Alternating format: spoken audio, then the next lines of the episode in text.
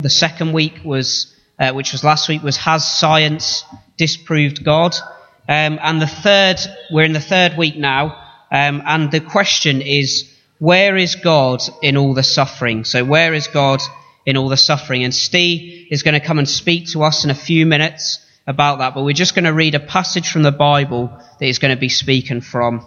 Um, so if you want to open your Bibles to page 751, uh, 751.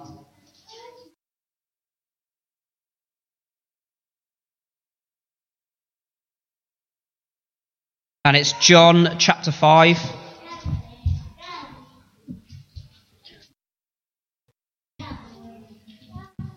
Um, so if you've got a church Bible, uh, if you look down on the second kind of column, if you look most of the way down the page, you'll see uh, the healing at the pool. And it's that big number five, and we're just going to read the first few verses out of that. Sometime later, Jesus went up to Jerusalem for a feast of the Jews.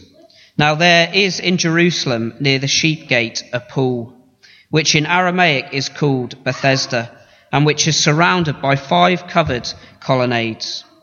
Here, a great number of disabled people used to lie the blind, the lame, the paralyzed. One who was there had been an invalid for 38 years. When Jesus saw him lying there and learned that he had been in this condition for a long time, he asked him, Do you want to get well? Sir, the invalid replied, I have no one to help me into the pool when the water is stirred. While I am trying to get in, someone else goes down ahead of me. Then Jesus said to him, Get up, pick up your mat, and walk. At once the man was cured. He picked up his mat and walked. Um, so Steve is going to be preaching to us from them verses in a few minutes. Um, but what I thought I'd do just before our next song. Brilliant. Take a seat for us, would you?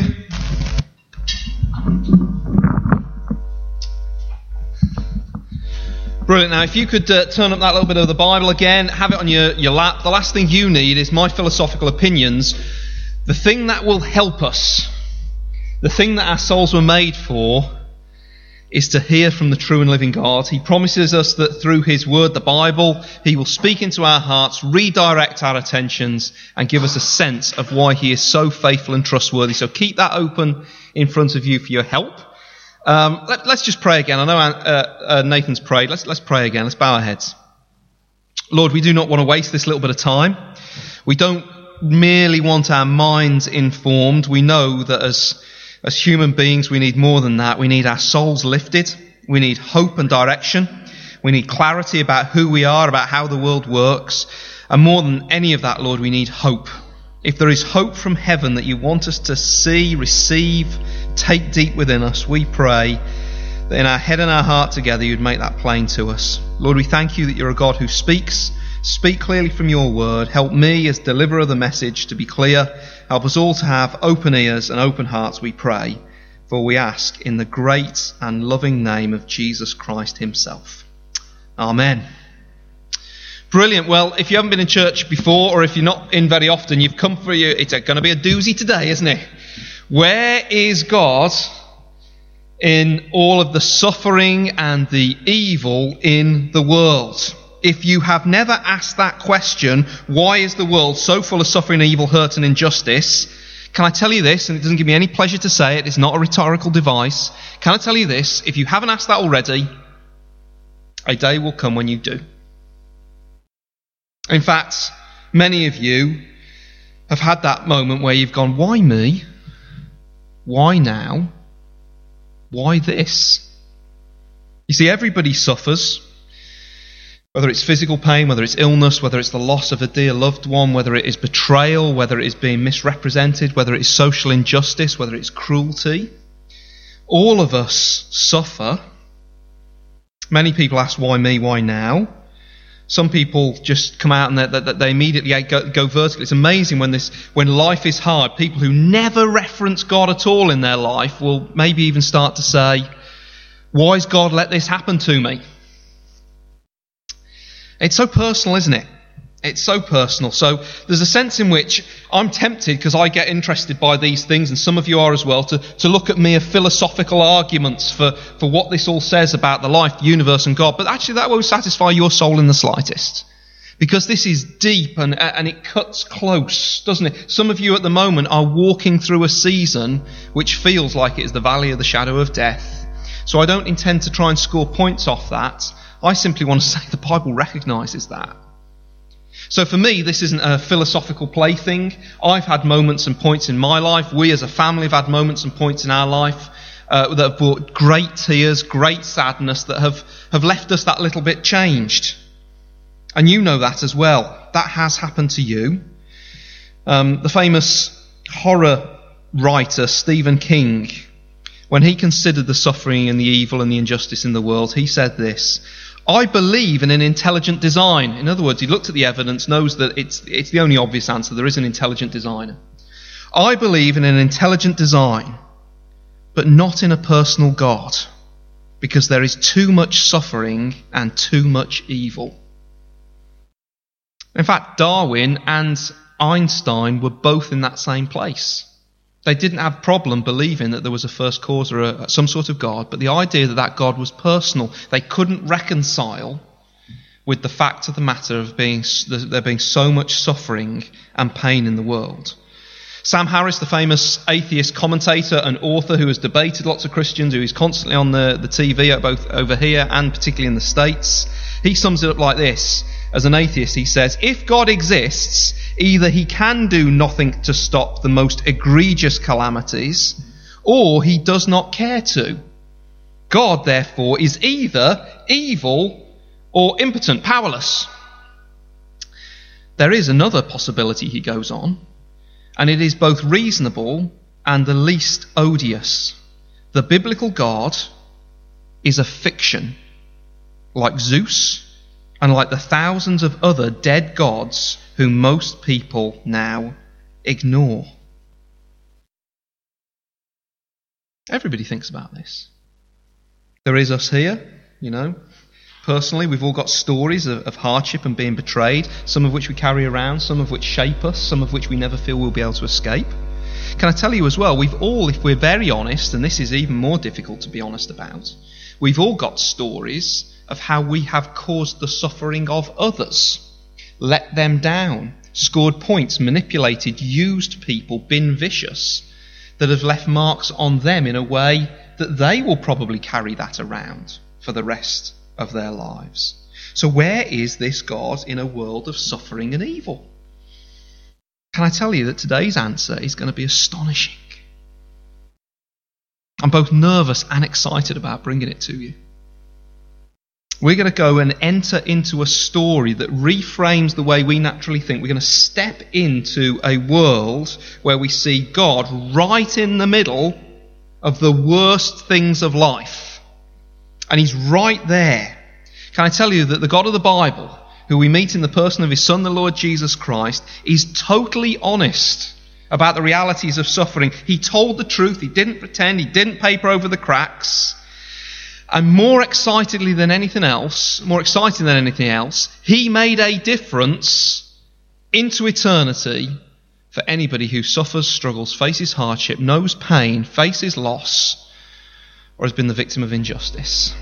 Now, can I tell you, and this is the bit I'm excited about, this is in fact where Christianity comes into its own. You can imagine some sort of atheistic or agnostic people clap on their hands and thinking, this is great, a knockdown argument against God, it's wonderful. Now let's say even if they were right, they shouldn't be look, rubbing their hands with glee, because it's a bit daft, because even if you knock God out the situation, the reality is, you're still facing a bigger problem. A world that has no answers to the reality of suffering and evil. So knock God out, you've got a bigger problem. That's not a problem I want to have to have. No, we're going to see a story that recognizes suffering, engages with it, makes sense of it, and brings certain hope so that you and me can leave the room with that certain hope. That's worth thinking about, isn't it?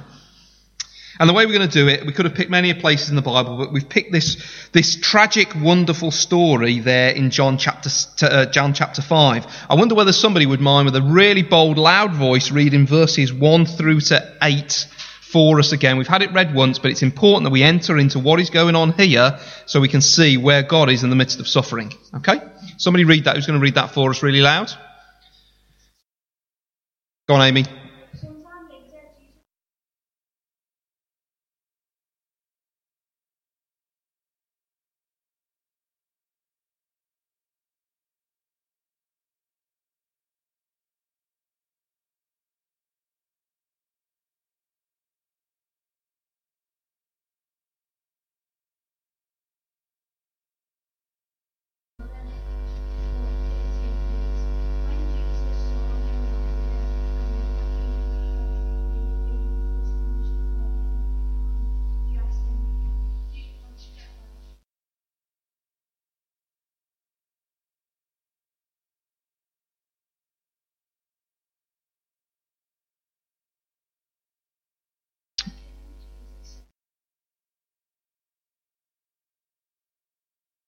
Brilliant. Verse 9 At once the man was cured. He picked up his mat and walked. Amy did the right, right verses, well done. His mat and walked. The day on which this took place was a Sabbath.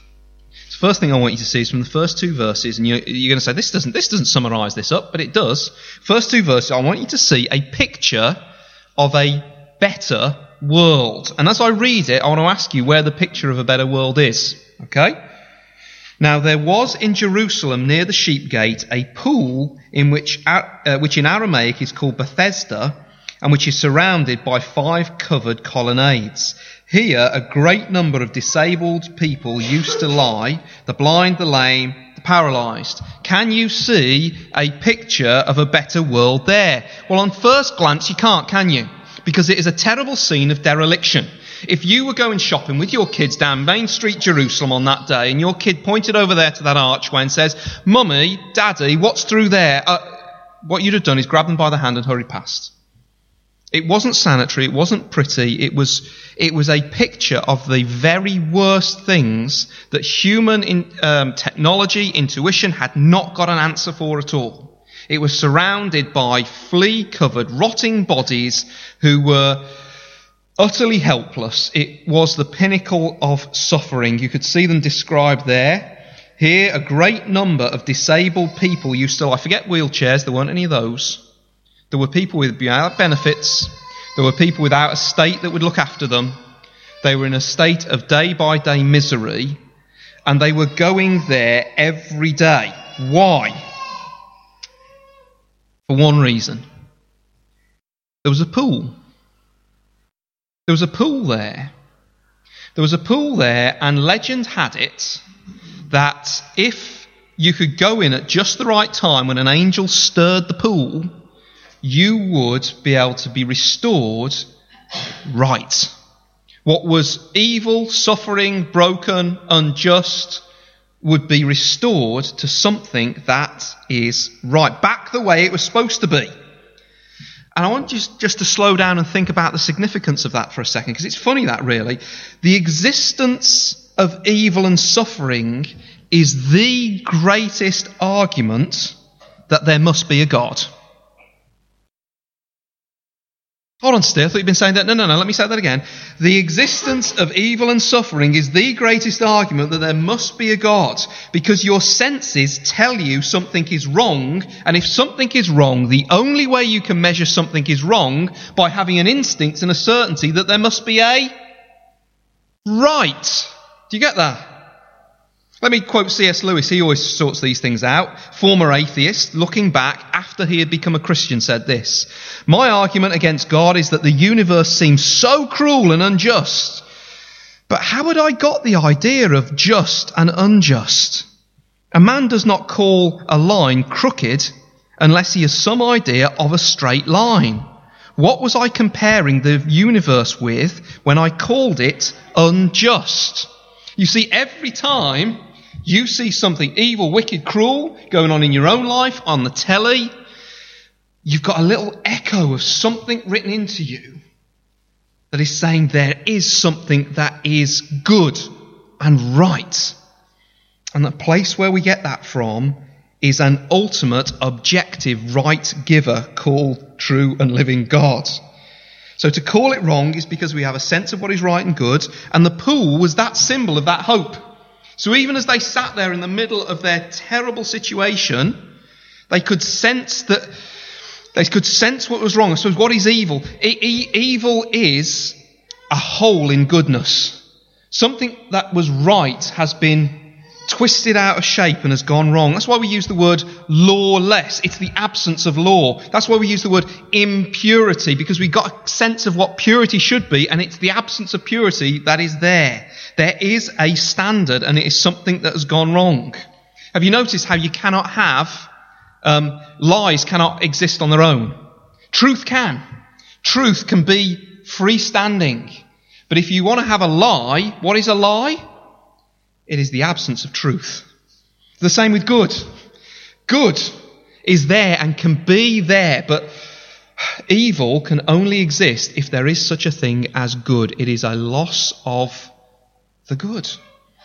And so, there, in that ugly place where there was so much suffering, there was a symbol and a hope of of being part of a story that was good but has gone wrong. In fact, the Bible, right at the start of it, says the Lord looked upon what he created and he said, it was very good. Scouse translation, it was boss. Couldn't have got better. But that's not the world we're experiencing. In fact, this day that they've met here, did you notice right at the end when I read it in verse, at the end of verse 9, it was on a Sabbath. The word Sabbath means the ex- is a word that describes existence and purpose as it was made to be. Not just making up life as we wish to, not just writing my own story and doing as I please, a picture of life in perfect relationship as it should have been, with the God who made us, in relationship to the world and people around, knowing God, making Him known, enjoying His goodness, experiencing His grace, Sabbath. So even on that terrible, terrible day, they could sense what it should have been. And that is the ultimate marker to who God is. So next time you're tempted to go and say, oh, this proves there's no God. Even you saying that, you have to agree to the reality of there being an absolute standard. Um, the late Christopher Hitchens is a famous atheist who would argue violently against Christianity. And he was arguing and having a debate, big public debate, um, with a prominent Christian philosopher. And he was saying, I know there is no God because there is suffering in the world. The philosopher, philosopher turns to him and says, You agree that there is a standard of right and wrong then? He says, Of course I do. The philosopher turns back to him and says, You are sitting on God's lap as you slap him across the face. You can only say that because you know that He exists. So, what we see first of all there is this strange truth of a picture of a better world, giving us a confidence that there is hope in this story of who God is. But second of all, I want us to look at verse 3 to 5, and I want to say to, well, why do, how do we make sense of all the pain then? How do we make sense of all the pain? Look at verse 3 to 5, and you'll notice 4 is missing because of a, a, little bit of concerns, the reliability of that verse. You can check it down at the bottom. You see the little words at the bottom. It tells you about that in a minute, but that's, that's for another day. Here, a great number of disabled people used to lie the blind, the lame, the paralyzed. One who was there had been an invalid for 38 years. Just flick over the page to verse 7, and he tells a little bit more of his own personal story. Sir, the invalid replied, I have no one to help me into the pool when the water is stirred. While I'm trying to get in, someone else goes down ahead of me. So this is telling the story of somebody who has hopes and aspirations for their life, but suffering has come. It, we don't know how it is or why it is that, that he was um, he was in this this physical state. We know that he's been there, an invalid for 38 years. Wow. We don't know all the backstory. We know his aspiration to get well. We know some of the barriers to him getting well, i.e., he can't physically move and people keep pushing him out of the way and saying he's not important. He's certainly suffering and has suffer, suffered massively. But notice what he doesn't come and do. He doesn't come straight to the foot of Jesus and tell me, say, tell me exactly why and how this amount of suffering and this kind of suffering has come my way. I want to know before we can have a conversation. I find that really quite interesting because quite often that's the first place that people want to start.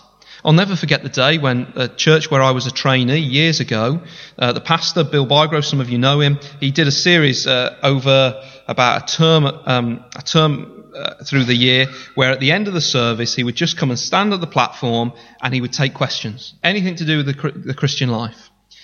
And I'll never forget the day when one of the teenagers who'd, who'd, been invited along didn't normally go to church. He'd come to some of the youth stuff. He'd got a genuine question, but you could tell it was a genuine question loaded with a, a lot of pain. He just simply stood up, very brave, in front of a crowd of 500 people. And he said, Why did God take my nan?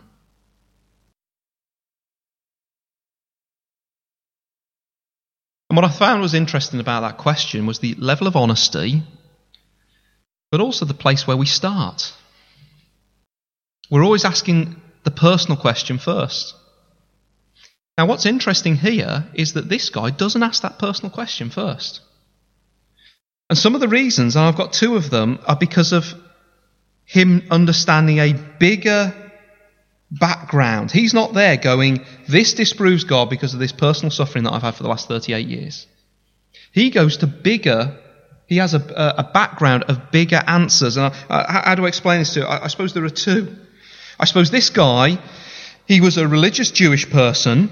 He had an understanding, first of all, of how suffering entered into the world. It didn't answer all his questions, but it was a massive part, piece of the puzzle. He knew that the world had been created good. He knew that it was boss.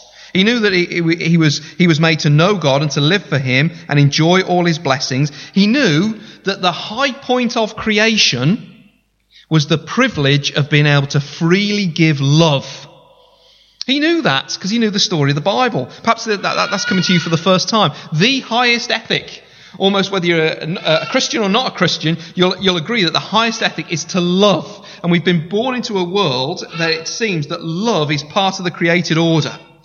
But of course, if God creates us with the ability to love, He also has to give us the ability to do it freely. You see, love that isn't given freely, that is programmed or determined, isn't love at all. Shall I give you an example?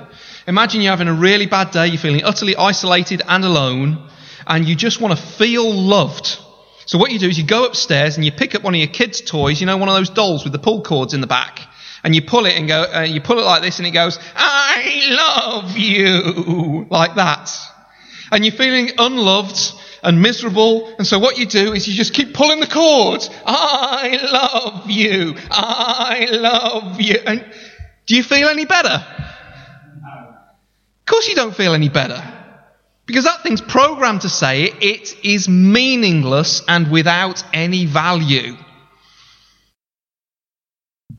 He can't give us free will to love and yet determine how we're going to use it and say, you will always act loving. You'll always choose the right thing. He can't determine free creatures to do only what is right. And this, these guys sitting by the pool, they knew this. They all knew that story. And they knew that they lived in a world where, en masse, as humanity, we have had the hubris and arrogance to say to the true and living God, I want to do what I want to do. I know I've got the choice to choose and live under you and to love you and be loved by you, but I want to step outside of that system. I want to do what I want and I want to do it better. So you think of a, of a, of a lad who goes and picks up his first car. He's all very excited. The car is perfectly healthy, working wonderfully well uh, as the last comment as he drives it off the forecourt from the, the salesman is this Remember, it runs on petrol. Want to make it work? Run it on petrol. And of course, that lad's got the perfect free choice to put anything he chooses in. But if he wants it to work properly, he has to put in petrol. But instead, he pulls up at the service station, goes in, buys a two litre bottle of Pepsi, and chugs that into the um, petrol tank instead. Do not be surprised if everything starts to break get smashed to pieces. When man rebels against his sovereign, you are not going to cope with what happens to you. It will break. People say, The Bible doesn't explain suffering. And I, I'm thinking about this and going, really? The Bible predicts it. Every day life will go wrong because we've done this in the direction of the true and living God. If you haven't got that part of the story, can I tell you, you will be scratching around all your life trying to figure out what suffering's all about. The place where it all began, and it doesn't describe all the particular details. Why did we have to have miscarriages? Why did Jane have to have that freak accident last, last year that smashed her shoulders for good? Why are our kids the way they are? Well, actually, that might be more about us. Um, it doesn't answer the specifics. But it tells you that we're in a world where stuff is broken because things have gone wrong with us, between us and the, uh, um, us uh, and the Creator. And so here in the middle of that, they're not asking, oh, he's not, even in that description of, of one who's had 38 years, he's, he's not totally stressed out going, this, this proves God because he knows in the background. But also, he also knows that the, the problem of evil isn't a problem for them because all they're doing really is they're just, they're just crying out for help. Why? Well, it's assumed, uh, and we need to be careful about this. Um, it's assumed when you state this problem of evil, i.e., if there is, if God is all powerful and all good, He would want to end suffering. Suffering exists in the world, therefore there's no God. The problem with that argument, and why very few modern philosophers ever use it, is because it doesn't allow for the possibility that God can be all powerful, all loving, and yet still have a good purpose in the ongoing suffering that happens in the world? Could there be good reasons that we don't know about? And of course, this, they never used to worry about that back then. It, that's only a relatively new question of the last 250 or so years in Enlightenment thinking. We have this mindset that says, because I don't know the reason, therefore there isn't a good one, God don't exist. It's a little bit arrogant of us. I suppose I could put it this way. I could say, if I want to say that you have a God that is big enough who we can be cross and mad at, at the same time, then, he must be big enough to rule beyond my control, understand, and have good reasons that he is not obliged to tell me about. Does that make sense to you? If you're moaning that he's big enough to have cocked it up, you've also got to acknowledge the possibility that he's big enough to be in control, have a purpose, and you're too small to be able to see exactly what that is in the midst of the suffering.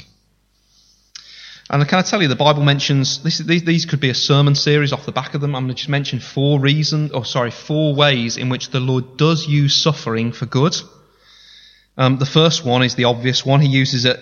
Uh, he uses it to call us back to Him. So I'll quote C.S. Lewis again. He talks, about how, how God whispers to us in our pleasures, but shouts at us in our pains to come back to me. C.S. Lewis goes on to say, pain and suffering is God's megaphone to wake a sleepy world to their need of Him. That's one of the things that God does with suffering. Another thing that God does with suffering is that He shapes us. Have you seen the character? And perhaps you know people like this. People who have faced down adversity and they'll go one of two ways. They will either go bitter and into themselves, and it's an ugly thing, or as they face those hardships, they get better. Have you seen how facing hardships, it, let's say you're a, a, an impatient person. What's the very best way to grow in patience? Face something that is hard to bear and you learn and grow in patience. So one of the ways in which the Lord uses patience is to, to call us back to Him. Another way is to, is to grow us. Another way is to give us a sense of future hope. You know, Mother Teresa, she famously said, in the light of eternity, looking forward to a great day where all that is wrong is fixed. In the light of eternity, uh, the worst this life can throw at you will be like a night in a grubby hotel. You see, there's going to come a great day that, and I know you might find this hard, particularly if you've gone through particularly cruel, vindictive, and life dominating suffering. It might feel as if you could never be free of it and you would never be able to look back and say, that wasn't a good thing that happened, but God brought good out of it. Well, the, the answer is that maybe He can. Which leads me on to the last one. It, he will show us, it, through suffering, He shows us His power to renew. Please don't ever hear me say, because I'm not saying the Bible doesn't say that suffering is good. But there is a God who is so good and so big and so powerful that even when it seems like it is at the darkest moment, he can bring a tremendous light. And the ultimate picture of that is the cross of Jesus Christ. Do you remember as they wandered by when he is sta- standing uh, uh, nailed on a cross up above them and they're standing below him? And they say, He saved others, but he cannot save himself. Wasted life. No chance. No hope. No return. Evil has won. Injustice has reigned. Why even bother? And in that very moment, Jesus was taking on himself the evil wickedness, suffering, and wrong of the world to open the door to a greater hope to everybody. So I don't know quite what you're most worried about suffering wise, and I wonder whether you quite often, and it's so easy, can get to that point of saying, nothing good could come of this. How do you know? This is the true and living God we're talking about. He specializes in bringing wonderful things out of wrong, evil, suffering situations. So, those are some of the things that would have been in the mind of that person as he began that conversation with Jesus in verse 6. When Jesus saw him lying there and learned that he had been in this condition for a long time, he asked him, Do you want to get well? Which brings me on to my third point. Uh, this one is quite quick. I just need to find my right bit of notes. Yep, there it is. Third point God is in the middle. Let me read that verse 6 again. When Jesus saw him lying there, notice Jesus hasn't missed the suffering. He hasn't missed it. He hasn't turned a blind eye from it. He hasn't said somebody else's problem. He's there in the middle of it. When Jesus saw him lying there and learned that he had been in this condition for a long time, he asked him. So he doesn't just, this isn't, this isn't a, a, philosophical question for Jesus. This is the Jesus, this is the God, if you believe the claims of the New Testament that Jesus is God, this is the God who, who moves towards and into the direction of somebody who is suffering. This is just what he does. He can't help himself. He moves in in that direction and he begins a conversation about this guy's facing his situation and going into a new one. Do you want to get well? Duh. Why didn't Jesus just do his thing? Why did he even stop and slow down? Why did he even say, Do you want to get well? Because Jesus never, ever treats you like a robot. He always gives you the choice. He invites you to receive the solutions that his story brings. He treats you with dignity. Well, I know what you've wanted, uh, what you've been wanting, but but do you want me to be the solution to what you're facing? Now we've all seen what has gone wrong here in this story. This guy's in a terrible state. But what should amaze us about is, is really what comes next. Is that Jesus, God's own Son, meets people in the middle of their suffering. In the late 1800s, there was um, a Catholic missionary um, by the name of Father Damien. He made the personal choice to go and be the padre, the pastor of a leper colony. And he was there for 12 years. People said, You're mad. It's a death sentence. He said, But they have no pastor. They have nobody to bring them hope. They have nobody to bind up their wounds. They have nobody to make sure they get the right kind of food and contact from the outside world. They've got nobody to help them bury their dead. So for 12 years, he went and he lived and walked amongst that community of lepers, knowing that it was a death sentence. And indeed, he fed them, he bound up their wounds, he, he tended to them as they were dying, he helped officiate over their, over their funerals, he helped to physically bury them. But after 12 years, something changed absolutely everything. As his usual congregation met on the Sunday, he did something that he had never done before. He unbuttoned the front of his gown and revealed his chest, and on his chest were the marks of leprosy. And he did some, he said something he'd never said before. He said, We lepers. Not you lepers. We lepers. That was the day. The day that he got leprosy was the day that changed everything. he for the first time had become one of them because he was suffering what they were suffering. Now I want you to think for just a moment what is the symbol of the Christian religion? I'll think of the symbols of the other religions. Think of the, the symbol of, of secular humanism. It'll be some sort of big building or some sort of fancy show or loud music. You know, you think of the symbols of other religions. What's the symbol of the Christian religion? A cross. The symbol of the Christian religion is a cross, the ultimate in physical suffering and torment. Jesus though this poor guy at this pool wouldn't realize, was only a matter of months away from not just walking and having a conversation with somebody about suffering, but entering into somebody, uh, entering into a suffering that was not due to him and he could have turned away from, but he goes into it to bear it on behalf of others. He took it all so that we could have a future. If you try to make sense of suffering in your life, or anybody's life, or in this world without reference to the cross of Jesus Christ, you are going to have no chance at all. We follow a God with wounds who suffered. I wonder whether you've been rejected, so was Jesus. I wonder whether you've been despised, so was Jesus. I wonder whether you've been betrayed by somebody close to you. So has Jesus. I wonder whether you've been uh, criticized or physically attacked or hounded or the victim of injustice. So has Jesus. Have you been accused, misrepresented, facing excruciating pain, or died? So has Jesus. He gets your suffering, went into suffering for you, Many people might go and hold your hand through that, but he went in so that you could have a better future. And just like Father Damien, though Father Damien was powerless over the leprosy, Jesus came to defeat sin and death and sorrow and injustice forever and ever. And Christians believe that that is what happened. He did that.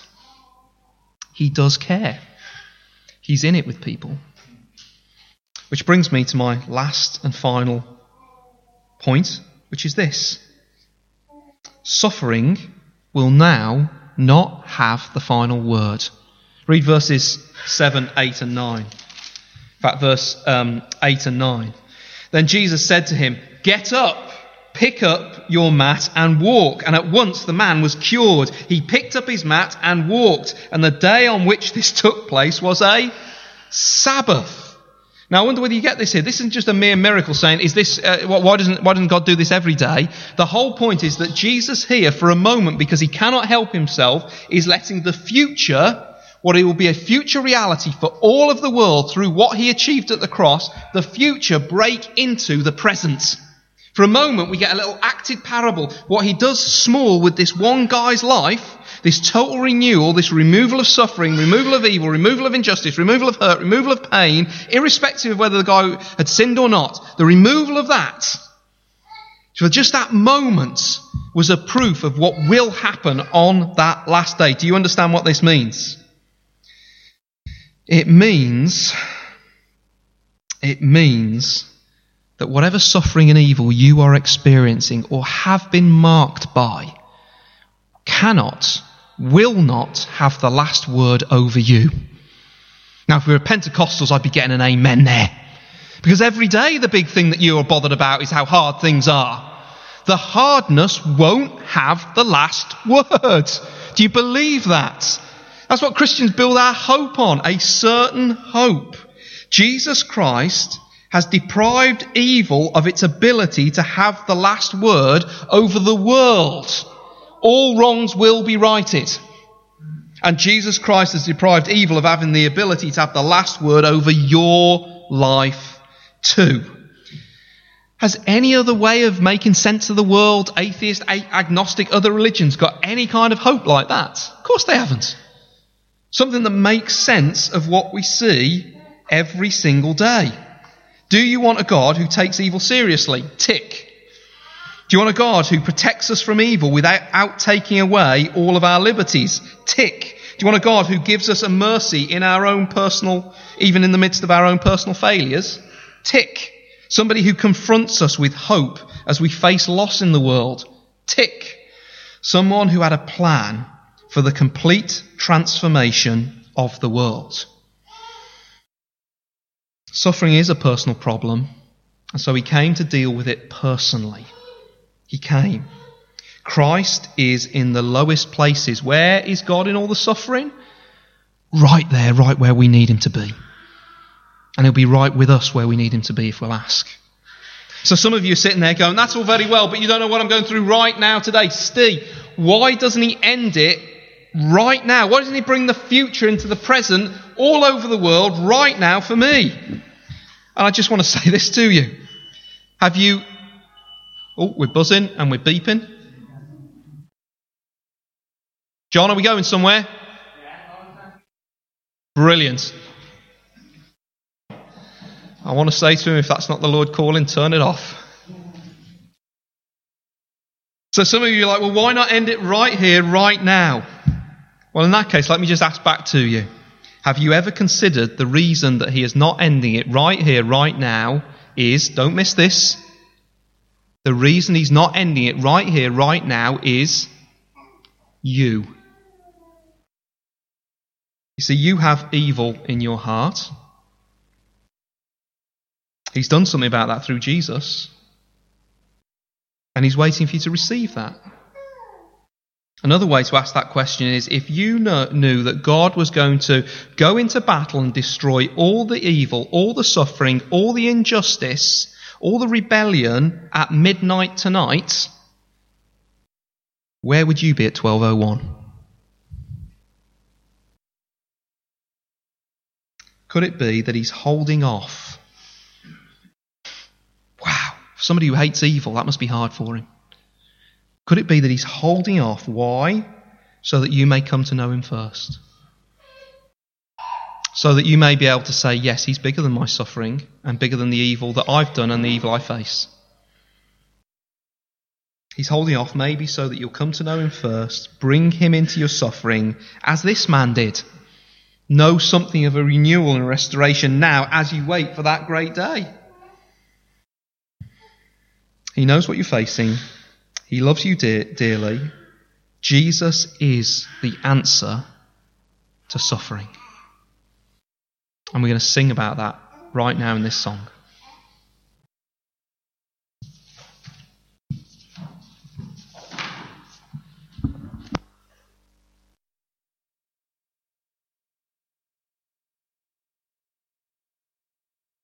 Seat, would you take a seat?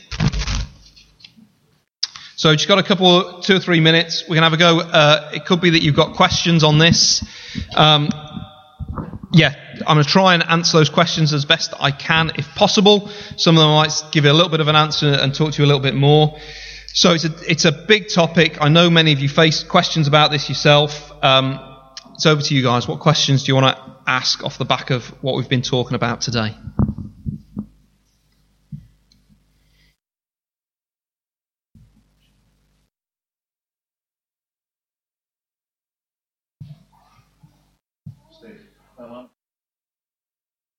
With them sinning, something happens. Uh, with that one, the text doesn't tell us. Okay? Uh, in three chapters' time, four chapters' time, there's another example of a guy born blind, and they ask that very big question. The question is, is his, uh, is his blindness because of his parents' sin? So the question that I think you're asking here is, uh, does the Bible um, always draw direct lines between some stuff going bad in somebody's life, it's because it's connected to a particular line of sin within them. And the answer is no. So there are plenty of examples where uh, people have bad suffering come into their life because they've obviously made poor choices, decided to live in a world that belongs to God in a way against Him, and they're suffering the consequences of their own stupidity, their own weakness, their own, their own failure. Sometimes there are examples of when people are suffering because of the failure and the bad decisions of other people. And that could be individuals, it could be a gang of people, or it could be a whole way in which society is structured. And then there's examples in the Bible of people who are suffering. With, um, this is one of them, as best I can understand it. And we don't know where it comes from. Uh, we don't know why it's there. Broadly speaking, the philosophers dr- break those down into two kinds of suffering. They call them broadly moral evil and natural evil. Evil that's come out of the fact that it's really apparent that we're screwed up and messed up and we hurt other people and we get hurt by other people and stuff that that is can't be directly a line drawn to it natural evil so we're talking about illness loss accidents natural disasters avalanches like what happened in Italy the other day okay and so the Bible speaks into both of those but um, does so very cautiously does that, does that help I'm not sure. Mm-hmm. Yeah, what we've got here is an assumption against the backdrop. We've got this ba- backdrop assumption that this guy is part of a community who have done this. And here he is, he's getting this beautiful moment of being drawn back into God's restoration plan. And Jesus loves him so much, he's saying, Whatever you do, you've been drawn back into this. Imagine what would happen if you opt out of this plan how bad it will be for you. Something even worse than your physical illness will beset you, i.e., you'll face the judgment of God in the light of His grace shown to you and your rejection of it. So I think that's what's going on in that bit there. Good question.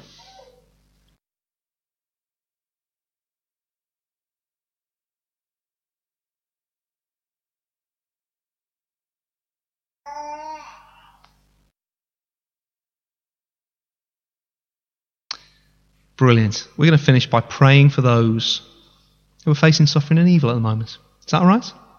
Let's bow our heads together. Lord, we've just sung that we can face the future not because we've got philosophical answers or because all the pain has gone away, but because we know that you are the God who promises to be with us and bring the ultimate answer and solution to us now as we wait for the then. We thank you that you have answered pain, suffering, and sorrow in the person of your Son, the Lord Jesus Christ. We thank you that he loved us so much that he would step in, bear the worst that this world could throw at, uh, at him, so that we could have a future that would be free, free of pain, injustice, and sorrow. And I want to thank you, Lord, that many of us in this room can testify to how much comfort you have brought into our lives as we recover from hard things and as we face the prospect of hard things. Please, Lord, keep us standing in that comfort and that hope. As we look out to our world and we see so many people who are facing hardships, some of their own making, some of the making of others, and some we just can't even explain, we pray, Lord, that so many of them would find the same hope that we have. We think of our estate here and the many people who are trying to make sense of the difficulties that they're facing. Please, Lord, would you shine a light of grace and show them Jesus that they may have a heart to welcome him to be at the center of their story. We ask, Lord, that we would be those who are full of compassion to the troubled and the hurting and full of truth about Jesus. For we ask in his name. Amen.